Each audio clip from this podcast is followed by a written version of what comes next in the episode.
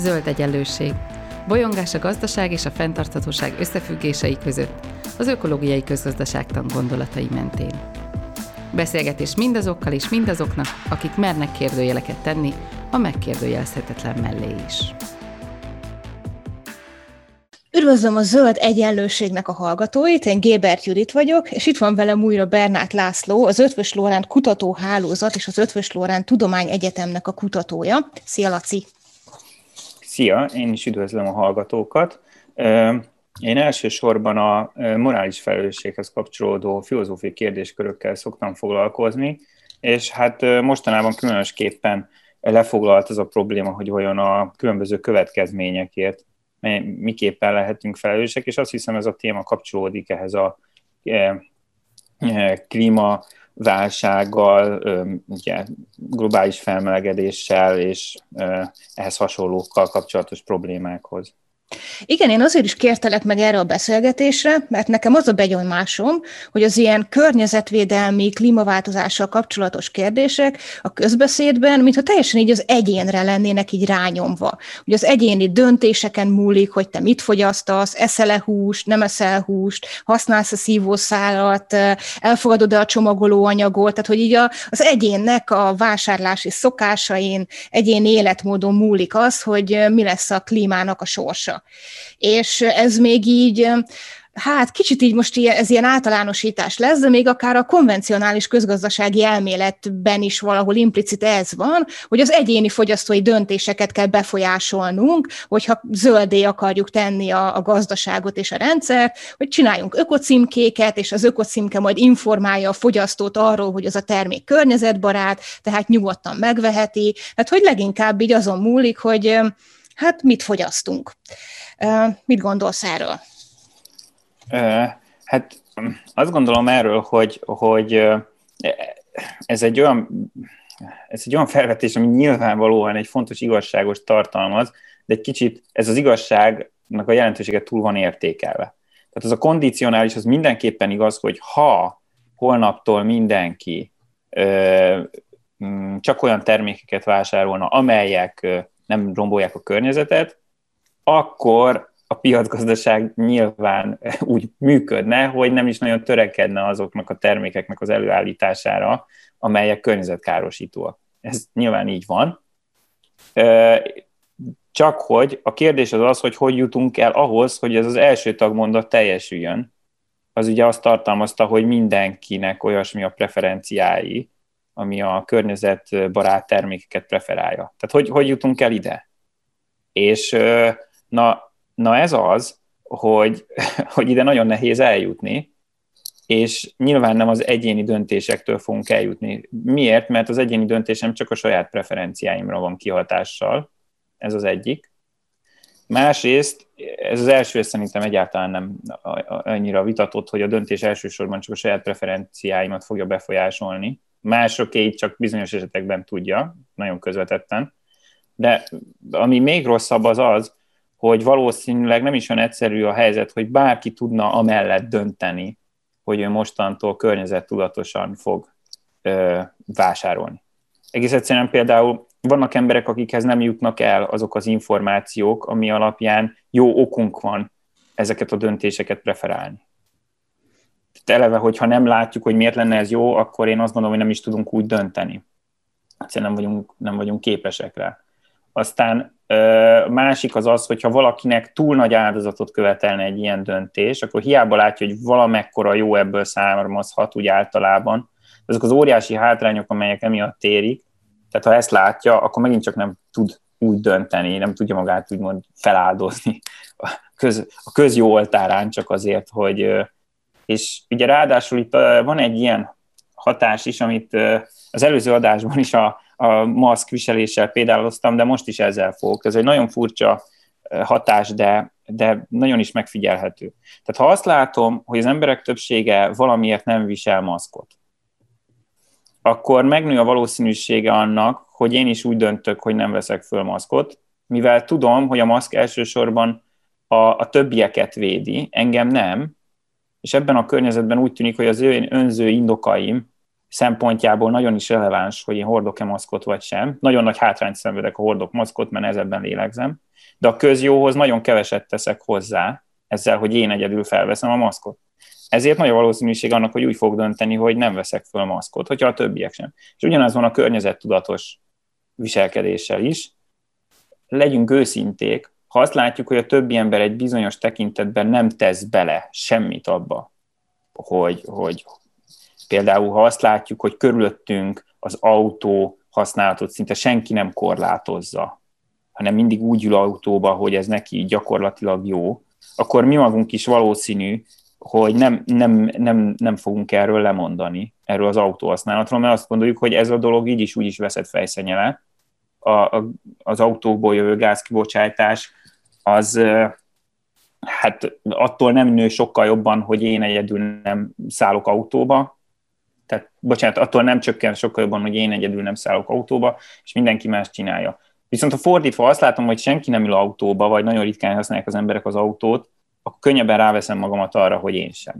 Tehát ebből pedig szerintem az következik, hogy először azt kell elérni, hogy valamiért az emberek nagy tömegei gondolják úgy, hogy nekik érdemes például az autóhasználatot, amennyire ez észszerű, de háttérbe szorítani. És ehhez pedig én úgy látom, hogy arra van szükség, hogy különböző kollektív ágensek cselekedjenek. Gondolok itt elsősorban az államra, de az államon kívül más egyéb szervezetekre, például akár az egyházakra is gondolhatok itt, vagy különböző civil szervezetekre, hogy a tagjaiknak, illetve az állampolgáraiknak különböző módokon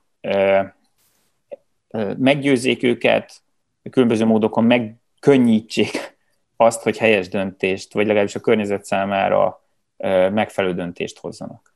Tehát szerintem oda adtam ki, hogy ahhoz, hogy elérjük azt, hogy mindenki preferálja a környezettudatos megoldásokat, arra van szükség, hogy, hogy különböző közösségek autoritásai már azelőtt lépjenek, és jelentős mértékben lépjenek, hogy ez megtörténne. Tehát ennyiben nem igaz ez a, az egyéni felelősségnek a közösségek, szerintem a közösségeknek kell megmozdulniuk, és ezeknek a közösségeknek a, a vezetőinek, illetve fontos embereinek. Nincs itt valami ellentmondás, vagy ilyen körben forgás ebben, ahhoz képest, amit az előző beszélgetés végén beszéltünk, hogyha itt van egy kritikus tömeg, hogy azt látom, hogy már mindenki maszkot hord, akkor végül is mégiscsak az egyéni döntések összességén fog múlni.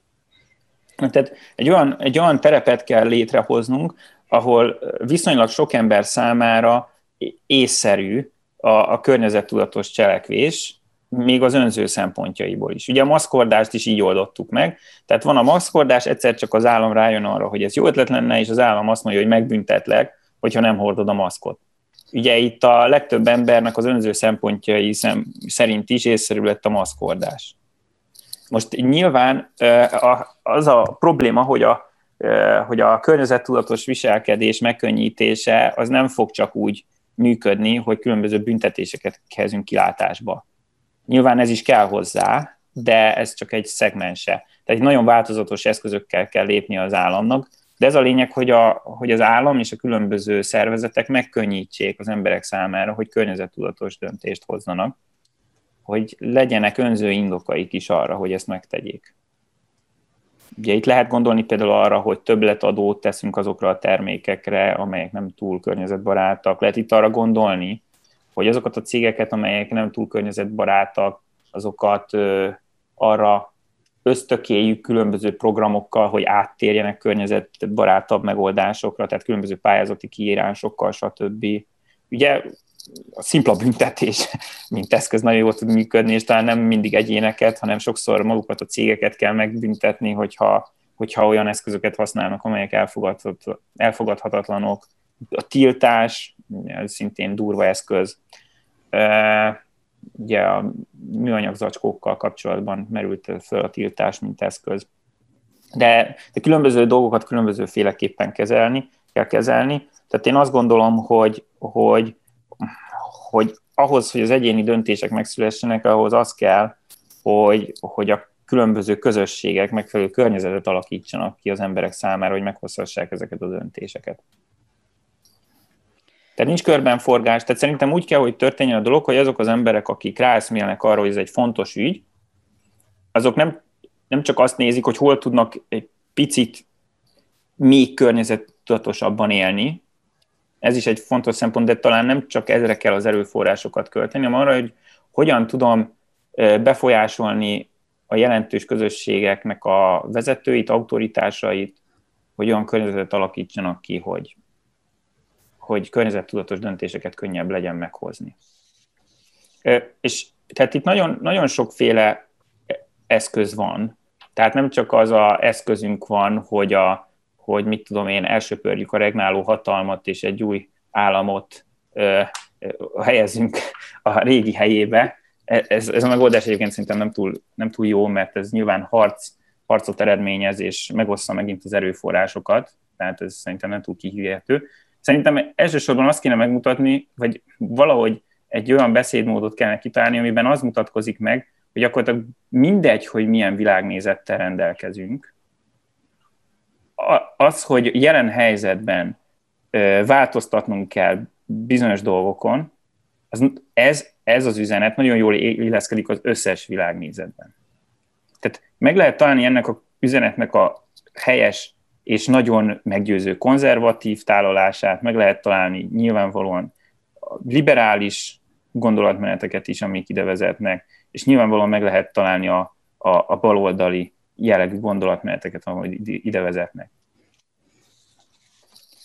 És mit lehet mondani azoknak az embereknek, én így ezt időnként hallom ezt az ilyen környezetvédelmi viselkedéssel kapcsolatos ellenérvet, hogy jó, de hát mit számít az az egy műanyag zacskó? Vagy jó, de hát az én egyéni döntésemnek így is csak ilyen határ, határ értéke van, tehát hogy nincs a nagy szempontjából nincs jelentőség, az egy műanyag palack, az már igazán nem számít, és akkor ezt így megengedem magamnak. Tehát, hogy ez az ilyen, ilyen önmagam fölmentése, hogy jó, hát most ez úgyis, én úgyis csak én egy ember vagyok, ez szintén nem az én dolgom, ez úgyis az államnak az dolga, most az az egy úgyse számít. A, a, hú, hát nem tudom, hogy adott helyzetben mit lehet mondani az adott embernek. Szerintem adott helyzetben nyilván csak azt, hogy tehát, hát, hogy ne hülyéskedj, hát azért van, egy kicsit, kicsit arra tudunk menni ahhoz, például ha olyan a környezet, fontos, hogy olyannak kell lenni a környezetnek, de hogy, hogy ha van egy szelektív uh, hulladékgyűjtő, akkor tudom azt mondani, hogy figyelj, 10 méterre arrébb. Most nem egy nagy dolog, ott, oda tudod elhelyezni. Vagy hogyha elmegy valaki vásárolni, akkor lehet azt mondani, most nem mindenkinek, de, de azért sokaknak, meg sok helyzetben lehet azt mondani, hogy hát figyelj, máskor hozzá a szatyrod, meg ilyesmi. Tehát felhívni a figyelmüket arra könnyen elérhető megoldásokra, amik ott vannak, és erre nehéz azt mondani, hogy hát engem nem érdekel. Szóval, tehát ez az egyik, egyik dolog, de most mélyebben nézve a kérdést. Tehát az ilyen ember, aki ezt mondja, hogy, hogy hát de most mit számít az, amit én csinálok, annak elsősorban azt mondanám, hogy ez a fajta érdektelensége egyfajta habitust árul el az ő részéről. Esetileg lehet, hogy valakit érdekel a dolog, de olyan helyzetben van, hogy egy nem túl környezetbarát megoldást kell választani. Ilyen van. Most én, én nem ezen akarok.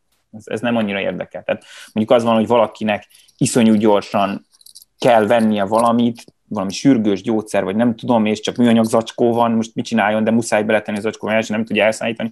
El tudom képzelni, hogy van ilyen helyzet, hát akkor tegyen bele. Most ezen tényleg semmi nem múlik. De most ezeket ne nézzük. Tehát mondjuk azt, amikor valaki ezzel próbálja lerázni azt, hogy egy picit is tegyen az ügy érdekében az adott helyzetben. Akkor azt mondom az ilyenre, hogy az illető azt árulja el, hogy neki nagyon, hát sajnos nem túl előnyös habitusa van ehhez az egész kérdéshez. És az igazi baj az nem az, hogy most ebben a konkrét helyzetben ő most egy kicsit így valami kevésbé környezettudatos megoldást választ, hanem a baj az, hogy valószínűleg az egész életvitele olyan, ami hát nem, nem igazán passzol ez a szemponthoz. És ezzel az a probléma, hogy, hogy akkor az ő egész életvitele, és itt beleértve az ő gondolkodását is, azt, hogy más, hogy beszél az emberekhez, szóval valószínűleg az sem az sem viszi abba az irányba a világot, hogy, hogy ebbe egy kicsit jobban teljesítsünk. Tehát én azt gondolom, hogy akkor érdemes inkább innen szemlélni a dolgot, nem, nem az kis apróságokon tényleg leakadni, hanem, hanem azt nézni, hogy hát bizony ennek ez egy, ez egy nagyobb rendszerbe ágyazódik bele az ember életében. És így bennem az a kérdés merült föl, ahogy így beszéltél, hogy és vajon mekkora az az áldozat, amit így racionálisan elvárhatunk emberektől? Mert ugye, hogy te is mondtad, különböző helyzetek van, hogy így hol tudjuk meghúzni a határt, hogy mi az, ami még így észszerűen elvárható az emberektől, hogy, hogy cselekedjenek a környezetvédelem érdekében, és mi az, ami már nem várható el.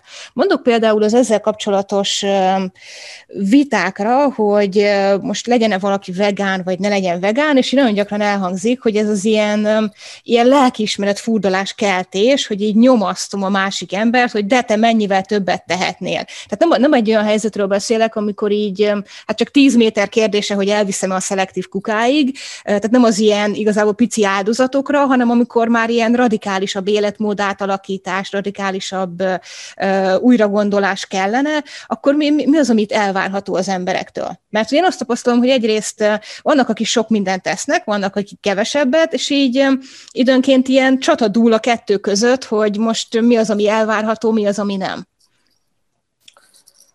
hát hm, ez egy nehéz, nehéz kérdés, de pont így a veganizmussal kapcsolatban Na, azon is sok múlik, hogy hogy fogalmazok meg a kérdést. Tehát azt kérdez, hogy mi elvárható az emberektől. Most szerintem, ha például az a helyzet, hogy mi elvárható egy vadidegentől, tehát én mit várhatok el egy teljesen idegen embertől, akkor azt mondhatom, hogy nagyon keveset hogy egy barátomtól mit várhatok el, valószínűleg valamivel többet, és egy családtagomtól mit várhatok el, valószínűleg még többet. De én nem az elvárás, ezt, ezt a kérdést, ha így tesszük föl, ezt nem az elvárhatóságnak a szókészletével fogalmaznám meg, hanem, hanem vajon, hát, vajon, tehát a, a, itt, itt a veganizmussal kapcsolatban is én azt gondolom, hogy, a, hogy nagyon jó lenne, ha olyan környezet lenne, hogy könnyebb lenne meghozni azt a döntést, hogy valaki vegán. Tehát most én azt érzem nagyon sok esetben, hogy tényleg nagyon nehéz. Meg én azt is gondolom, nem akarok ebben nagyon belemenni, de nagyon sok ember számára én nem javasolnám a vegán életmódot. Én, tényleg én azt gondolom, hogy persze elvben lehet, de kőkemény fizikai munkát végző embernek szerintem teljesen más, ez az egész kérdés teljesen más mezőbe helyeződik, mint mondjuk nekem, aki hát a, általában a munkámból adódó legkeményebb fizikai munka az, hogy le kell nyomnom a billentyűzet valamelyik gombját. Tehát ez, ez teljesen más, nem lehet egy lapra tenni. Tehát én ezt a vegán dolgot is azt, azt mondanám, hogy nyilván ezt is körültekintően kell mérlegelnünk, és egyébként azt is látnunk kell, hogy, és, és itt egy nagyon fontos dolog, tehát nem azt kell szerintem semmiképp sem elvárni az emberektől, hogy a maximumot teljesítsék. Ez szerintem sehol se vezet amúgy se. Kisebb lépéseket esetleg elvárhatunk az emberektől. Tehát, tehát az, hogy például legalább addig jussunk el, hogy csak annyi húst veszünk, amit nem dobunk ki. Mondjuk ez lehet az első lépés valakinél. Aztán a következő lépés az lehet, hogy jó, de egyre többször eszik itt olyan főzeléket, vagy akármit, egy kicsit más irányba megy el. Esetleg nem jár ebbe vagy abba az étterembe, most nem akarok nevesíteni. De szerintem egyből tudjuk, hogy mi ugrik be nekünk ilyenkor, hanem egy másikat választ, ahol ilyen szempontból. Tehát egy fokozatos lépéseket szerintem nem az, hogy elvárhatunk, inkább javasolhatunk a körülöttünk lévőknek, felhívhatjuk a figyelmünket bizonyos szempontokra, és az, hogy, hogy ez a kevés, ez, ez nem is sok, és különben is így indulnak be a dolgok. Tehát ha valakitől azt várom el, hogy jövő héten beszéljen perfektül angolul, akkor garantált, hogy neki se fog kezdeni. De ha azt várom el tőle, hogy néhány szót nézem meg, mire elutazunk Angliába, csak hogy kicsit esetleg tudjon ezt azt mondani, például segítséget kér, akkor szerintem ez, ez inkább valószerű.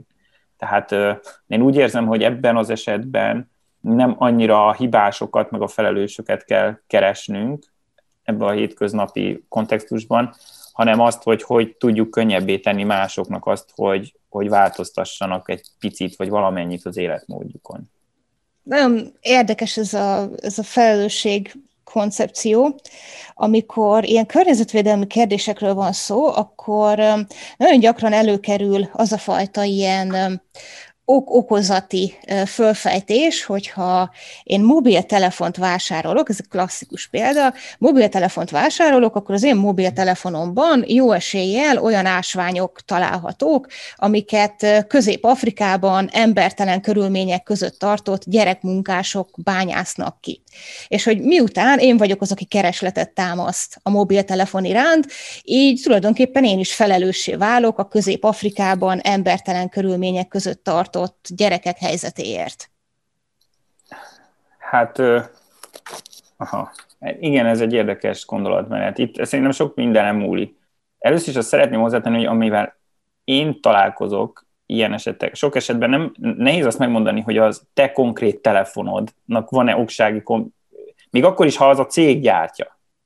Ez, ez nem egészen világos, hogy, hogy tényleg van egy ilyen oksági összefüggés. Tehát, hogy mondjam, például lehet, hogy annak a konkrét telefonnak azt, azt nem azt a konkrét telefonnak egyetlen egy részét sem a embertelen között rakták össze. Lehet, hogy igen. Oké, okay. tegyük fel, hogy valahogy tudjuk, hogy igen.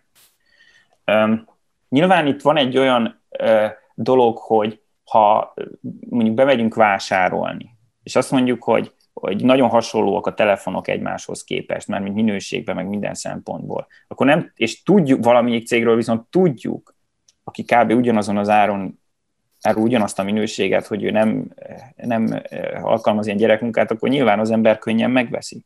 És amikor bárki könnyen megveszi akkor azt a telefon. Nagyon kevés szerintem az ilyen márka őrült, aki egy ilyen esetben is ragaszkodna az a másik márkához. Elenyésző kisebbség, de erről azt mondanám, hogy ők nyilván morálisan hibásan döntenek.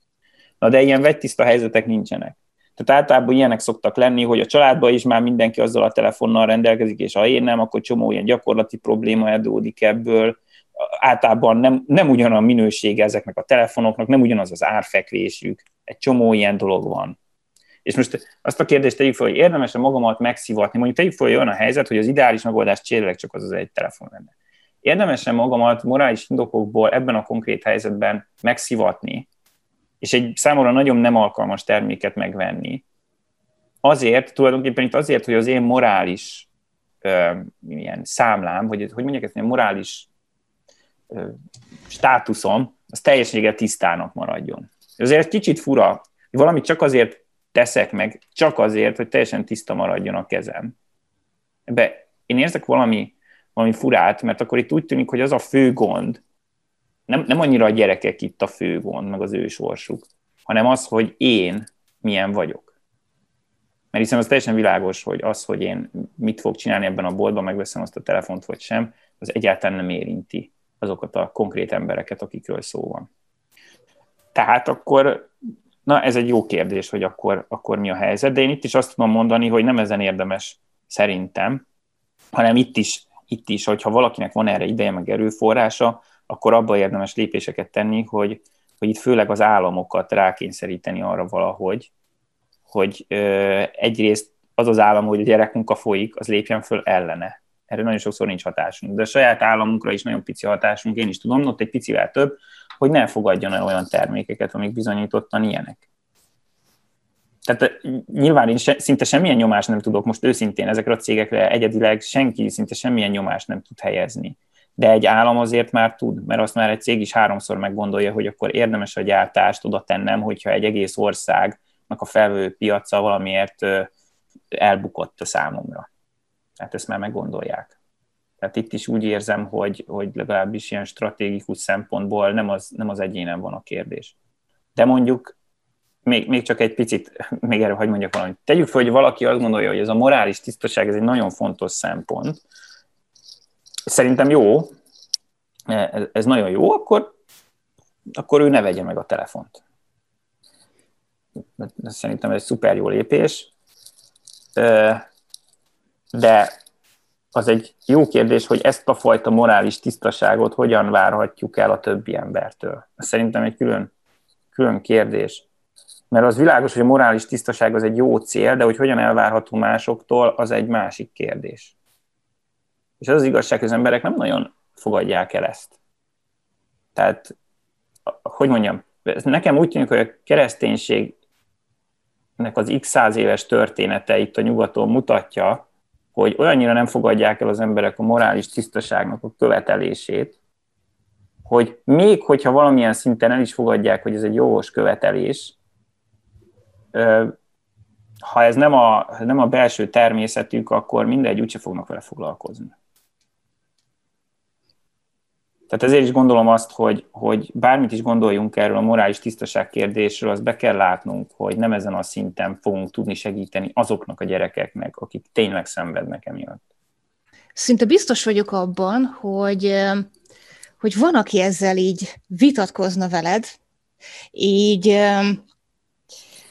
és most így konkrétan a Zingernek így a az ilyen híres példájára gondolok, aki így, ezt az egész ilyen felelősség, meg a világ jobbá tételének a kérdése, mi az, amit vállalnom kell így a világ jobbá tételéért, azt egy ilyen nagyon ilyen szélsőséges fokig így, így kitolja. Tehát az ő példájával élve, így akár maradunk mondjuk a luxus mobiltelefon modell vásárlásánál, tehát hogyha így sorozatosan leváltom mondjuk mindig a legújabb mobiltelefon modellre a mobiltelefonomat, ilyen luxus cikket vásárolom, vásárolva, ahelyett, hogy mondjuk azt az összeget mások megsegítésére fordítanám, mondjuk odaadnám egy jótékonysági szervezetnek, aki nem tudom, ilyen malária szúnyog elleni hálókat vásárol, és ezzel sok ezer gyereknek az életét menti meg, azzal tulajdonképpen ugyanolyan, ugyanúgy viselkedek, mintha a tóparton sétálnék, és látom, hogy valaki fuldoklik a tóban, és nem megyek be a tóba, hogy kimentsem, mert féltem a ruhámat, hogy koszos lesz.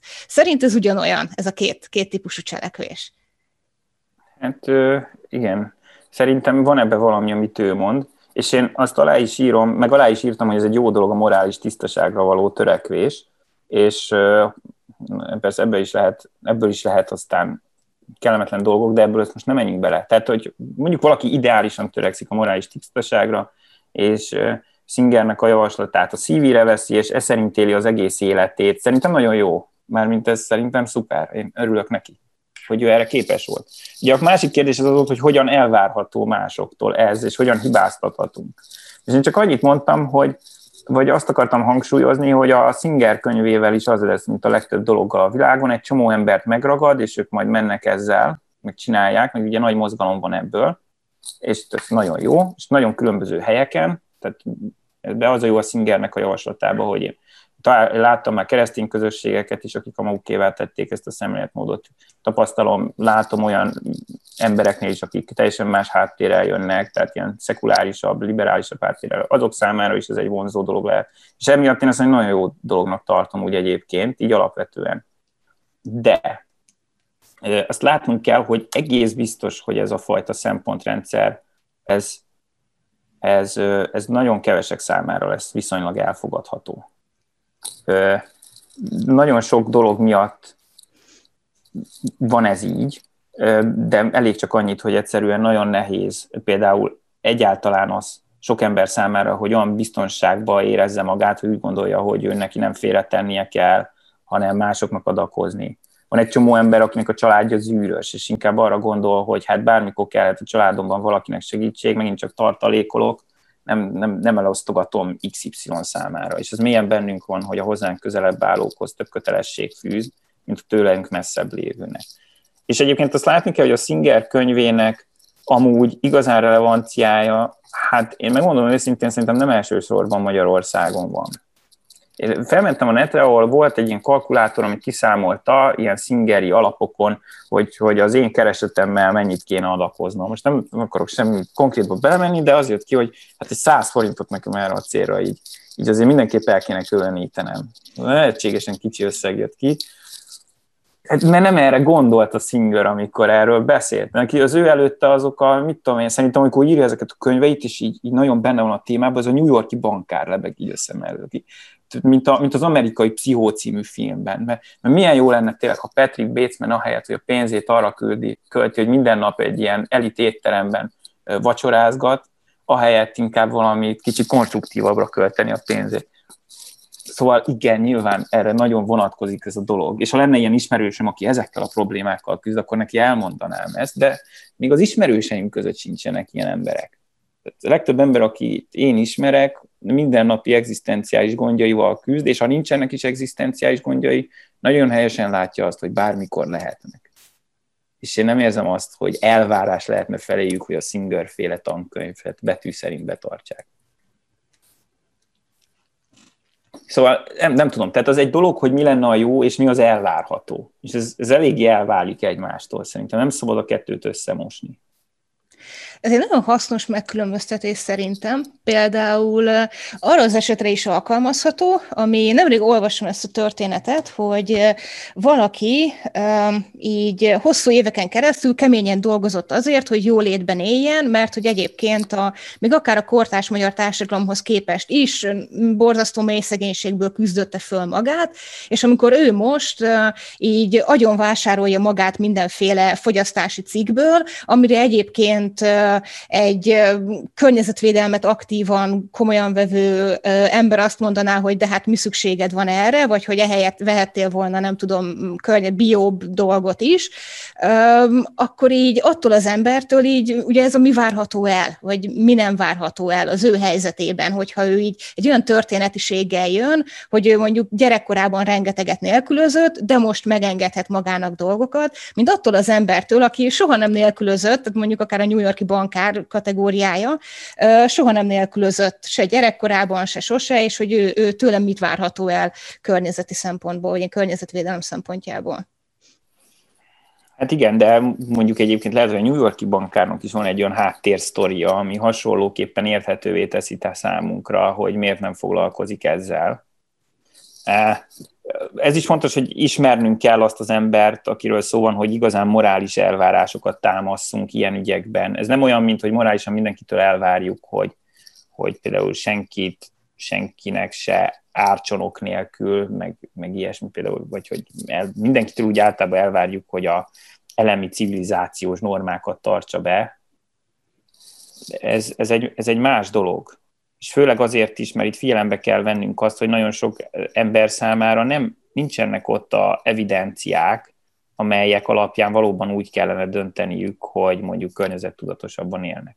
Ez lehet egyébként a New Yorki bankár is, mert lehet, hogy a New Yorki bankár olyan, hogy olyan rengeteget dolgozott azért, hogy ott legyen, ahol van, hogy igazából szegényként teljesen faragatlan bunkó egy csomó kérdésben és mindenféle előítéletekre támaszkodik akkor, amikor ítéleteket hoz ezekről a dolgokról, és nem is igazán érték kihívások az adott környezetben, ahol van ezeket az ítéleteket. Tehát ezért is gondolom azt, hogy szerintem olyan sok értelme nincsen, vagy én nem, lehet, hogy csak nem ilyen a habitusom, hogy ilyen nagyon hibáztatni azokat, akik nem annyira környezeti tudatosak, mint én, hozzátéve én nem, nem vagyok a környezeti tudatosság szobra, apróságokat teszek csak meg, én vagyok az, aki olyan túl nagy áldozatokat nem hoz a dologért, hanem csak az ilyen apró ilyen dolgokat teszi meg. Tehát itt semmiféle morális piadesztát én sajnos magamról, vagy nem, nem tudok egy ilyen piadesztára felállni, de szóval amit gondolok az az, hogy én még azok, azokat az embereket se hibáztatom úgy igazán, akik nem annyira környezet tudatosak, mint én, pedig úgy látom, hogy lenne rá lehetőségük. Mert amit látok, az valami olyasmi, hogy hogy még annak a, a folyamatában vagyunk, hogy, hogy egyrészt itt nagyon sok ember nem is ismerte föl ennek a szükségességét, és, nem, és a másik pedig az az, hogy, hogy úgy érzem, hogy, hogy ahhoz, hogy ezek az emberek is helyes döntést tudjanak hozni ebben az ügyben, a közösségnek is nagyon sok a tennivalója. Tehát ez egy bonyolultabb folyamat. A klasszikus hibáztatásos folyamat túl egyszerű. Az, az annyit csinál, hogy hibáztat, az akkor jó a hibáztatás, vagy akkor működik igazán jól, hogyha a másik ember legalább a normát elismeri, amit, aminek aláment. Legalább valami homályosan elismeri ezt a normát. De amikor ez sincs, akkor hibáztathatom én a másikat, kifejezhetem, de lehet, hogy ez kötelességem is adott pillanatban, de a praktikus szempontból ez nem sokat fog segíteni. És ez a nehéz ebben, hogy azt se tudjuk, hogy mit kellene csinálnunk. Mert mi, mi lenne az az elég? Ez egy jó kérdés. Mi, mi lenne elég bárkitől? Például szerintem a vírus helyzet előtt azt gondoltuk, hogy az lehetetlen, hogy ennyire kibo- csökkentsük a káros gáz kibocsátást, ahogy most állítólag csökkent. Én is azt mondtam volna, hogy ez lehetetlen, hogy elérjük az emberekkel, hogy ezt elérjük. És kérdés az, hogy ez elége? Amit én olvastam, azt olvastam, hogy nem. Még mi is fölötte vagyunk annak, ami úgy nagyjából egy stabil rendszer lenne. Na de ez így van. Már most az emberek teljesen zizik. Hogyan várhatnánk el azt, hogy ez a csapat, aki most itt van ezen a földön, ezekkel és ezekkel a vágyakkal, vélekedésekkel, meg habitusokkal, hogy ezek az emberek még jobban visszafogják magukat. Szerintem, szerintem ez teljességgel lehetetlen. Egyszerűen nem fog megtörténni. Főleg, ha elmegy a vírus, mire számíthatunk. Tehát nem, nem minden kell megfogni, hogy az embereket jól hibáztatjuk azért, úgyis csak befogják, csak, csak felveszik a morcos alapállást, és nem fognak ezzel, ezzel foglalkozni. Nem tudom, mit kell csinálni, igazából senki se tudja, de, de azt, azt látni vélem, hogy az igazán hatékony megoldások azok, azok közösségi természetűek, és sajnos a, az autoritásnak óriási a szerepe, hogy sikerül-e vagy sem. Nem, nem lehet az autoritást kivenni a, a képből, szerintem. És sokszor látom, hogy egyesek szeretnék, mert, mert nem tudom miért, sok oka lehet ennek, talán mert nem bíznak benne, és úgy gondolnak, hogy az autoritás úgyis önző lesz, és ezért nem számíthatunk rá. De szerintem meg nincs más mód, mint, mint az, hogy az autoritásokat meggyőzzük, hogy, hogy ez mégiscsak fontos. Mert különben szerintem nem fog összejönni. Így még egy kérdésem van ezek kapcsán, de hogyha ez egy nagyon messzire vezető kérdés, mert lehet, hogy az lesz, akkor így nyugodtan mond azt, hogy ez egy messzire vezető kérdés. Így bennem ilyenkor mindig fölmerül az, hogy jó, az a feladatunk, hogy igen, a közösségek, meg itt közösségi döntés kell, és így nagyon számos egyébként beszélgetés során itt fölmerült, hogy itt a valami fajta ilyen központi autoritás, közösségi elfogadás és szabályhozás kellene, tehát mondjuk egész, tehát ne a, hogy egy korábbi példával éljek, ne az egyéni fogyasztóra bízzuk, hogy megveszi-e a csillámporos játékot a gyereknek, amiről tudjuk, hogy a csillámpor az borzasztóan környezetkárosító, nem egész egyszerűen tiltsuk be a csillámport, mert hogy az a legegyszerűbb megoldási módja ennek a problémának, és nem az, hogy hát akkor itt elkezdjük itt informálgatni a fogyasztókat, és majd ő eldönti, és izé, hanem hát akkor tiltsuk be a uh, csillámport. Uh, és akkor itt ugye fölmerül az, hogy mint közösségi felelősség, vagy kollektív felelősség, vagy országok felelőssége, vagy egy szegény ország felelőssége a gazdag ország felelősségéhez képest. Ez mit jelent? Vagy ilyen kollektív felelősség, az miben különbözik az egyénitől? Fú, ugye a felelősségnek eleve két, két használati módja van, és el kell döntenünk, melyikre koncentrálunk. Az egyik felelősség az a múltba tekintő. Tehát azt, ha mondjuk a gazdag szegény országok esetében azt megkérdezzük, hogy ki az, aki jobban hibáztatható azért, hogy egyáltalán ide jutottunk. A gazdag vagy a szegény országok? Gondolom itt nyilvánvaló a válasz. A, a, a, a másik kérdés az az, hogy, hogy kinek lenne a felelőssége, és ez a jövőben néző, hogy, hogy ne, ne legyenek ilyen rosszak a dolgok, már mint hogy javuljanak, vagy jobb irányba menjenek. Nyilván ez, ez vitathatóbb. Vitathatóbb. Lehet azt mondani, hogy hát szegény országok pekhesek, mert ők ugye nem szennyezhettek annyit, vagy nem tudom, de hát most már az az idő el is múlt, nekik is kötelességük most már innen az, hogy törekedjenek arra, hogy ne szennyezzenek. Mm, tehát ez, ez, ez már inkább vitatható, hogy itt mi, mi legyen. És, és vegyük, ezt a, vegyük ezt a második kérdést, hogy, hogy, hogy ez a kollektív felelősség. Tehát én azt gondolom, hogy azért kell érdemesebb úgy beszélnünk, hogy csoportoknak van felelőssége, és nem annyira, nem annyira az egyéni felelősség a fontos, mert itt csak akkor fogunk elérni javulást, hogyha koordináltan, ha az egyének koordináltan csinálnak dolgokat, tehát egymásra figyelve és egymásra együtt működve csinálnak viszonylag komplex viselkedés mintázatokat, de ez csak akkor elválható szerintem, ha van valamiféle közösségi jellegű irányítás. És, és ezt csak egy közösség tudja megoldani, ezt az irányítást, és sajnos nekem úgy tűnik, hogy csak egy hierarchikus szervezettel. Tehát még csak mert olyan komoly a baj, ez, ez a baj, ez, ez bizonyos értelemben a háborús problémához hasonlít.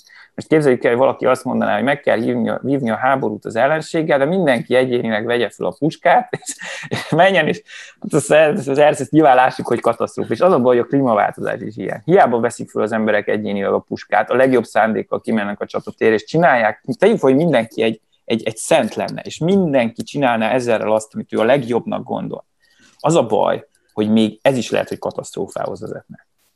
Tehát tegyük föl, hogy mindenki kitalálná, hogy mostantól fából készült dolgokat kell használni. Tegyük föl, mindenkinek kezdjük messzebb, és mindenki legjobb szándékkal csinálna, semmi műanyag, csak a fa. És akkor mit tudom én, tíz év múlva valaki szólna, hogy hát gyerekek, azon, hogy elfogyott a fa. Tehát, tehát ezt se tudjuk, hogyha például a műanyagról x mértékben leszokunk, tehát egy nagyon nagy mértékben, akkor nem húzunk a fejünkre egy másik nagy bajt, amit most még nem látunk. Ezért biztos az, ezért egészen biztos az, hogy, hogy csak közösségi jellegű megoldás van erre a problémára, mint hogy a háború problémájára is csak az van, és ezt be is látjuk szerintem nagyon könnyen. Itt is egy kvázi háborút, hát nem, de nem azt, mert, mert ez még rosszabb, mert itt nincs el, beazonosítható ellenség. Csak, csak mi, mi vagyunk. Tehát nincs, nincs ellenség, tehát hogy ez, ez még nehezebb, és ezért még inkább csoportjellegű megoldás kell. Úgyhogy, úgyhogy én szerintem, és szerintem ebből sajnos az következik egyébként, és ez nagyon kellemetlen lesz, amit mondok, hogy a szegény országoknak is van ebben a jövőbe tekintő értelemben felelősségük. Tehát sajnos nem engedhetjük meg azt a luxust. Én, én nekem így tűnik, ebben lehet, hogy tévedek, mert nem vagyok se közgazdás, se semmi, de nekem így tűnik, hogy, hogy nem engedhetjük meg azt a luxust, hogy azt mondjuk, hogy ez és ez az országnak végül is nem kötelessége törekedni arra, hogy kevesebb hulladékot állítson elő, meg ilyesmi, mert ő még a gazdasági fejlettség egy kisebb fokán van. És ez nagyon rossz, mert én ezt érzem, hogy igazságtalan. De, de, de van, hogy néha nem az igazság a legfontosabb, vagy az igazságosság. Tehát én például azt gondolom, hogy az, az, az igazságosságnál egy fokkal fontosabb szempont, hogy, hogy legyen hol élnünk mondjuk 50 vagy 100 vagy 150 év múlva is. És sok e, emiatt, mert az a baj az igazságtalansága, hogyha az elkövet az ember egy csomó igazságtalanságot, sokszor további igazságtalanságokra van szükség ahhoz, hogy, hogy egyáltalán a felszínen maradjunk. De szerintem borzasztó, a bűn, az bűn szül, és az igazságtalanság is igazságtalanságot szül, de, mm, de ezért is gondolom, hogy, hogy, hogy az nem vezet sehová, vagy túl sok jóra nem vezet, ha azt kutatjuk, hogy kik voltak ennek a helyzetnek a bűnösei. Ez lehet egy külön topik, vagy ennek egy szobáját megcsinálhatjuk, de én csak azt mondom, hogy ez a, ez a szoba nem a legfontosabb szoba, azok a beszélgetések, amik ott folynak, nem a legfontosabb beszélgetések, fontosak, nem a legfontosabbak. E, egy fokkal, egy, egy prioritást élvez az a beszélgetés, ahol arról beszélgetünk, hogy, hogy mit tudunk tenni, hogy, hogy ne következzen be a legrosszabb. És ez a felelősségünk azt hiszem a legfontosabb, az összes többi felelősség tehát most csak a környezetvédelemmel kapcsolatban, tehát nem a hibásoknak a keresésének a kötelessége a legfontosabb kötelességünk, ez is egy kötelesség, azt hiszem, de nem olyan fontos, mint az, ami a megoldásokkal kapcsolatos um, dolgokat firtatja, vagy arról szól. Hát én nagyon köszönöm ezt a beszélgetést. Azt hiszem, ez egy ilyen jó, jó zárszó volt így a végére. köszönöm. Úgyhogy köszönöm szépen, hogy itt voltál velem. Én köszönöm a meghívást. És köszönöm a Zöld Egyenlőség hallgatóinak, hogy hallgattatok minket. Ez volt az Új Egyenlőség zöld podcastjának mai adása. Hallgassátok az Új Egyenlőség piros podcastot is. Nézzétek a stúdióbeszélgetéseket a YouTube csatornákon, és olvassátok a www.újegyenlőség.hu-t. Vitatkozzatok velünk a Facebook oldalunkon. Jövő héten újra találkozunk.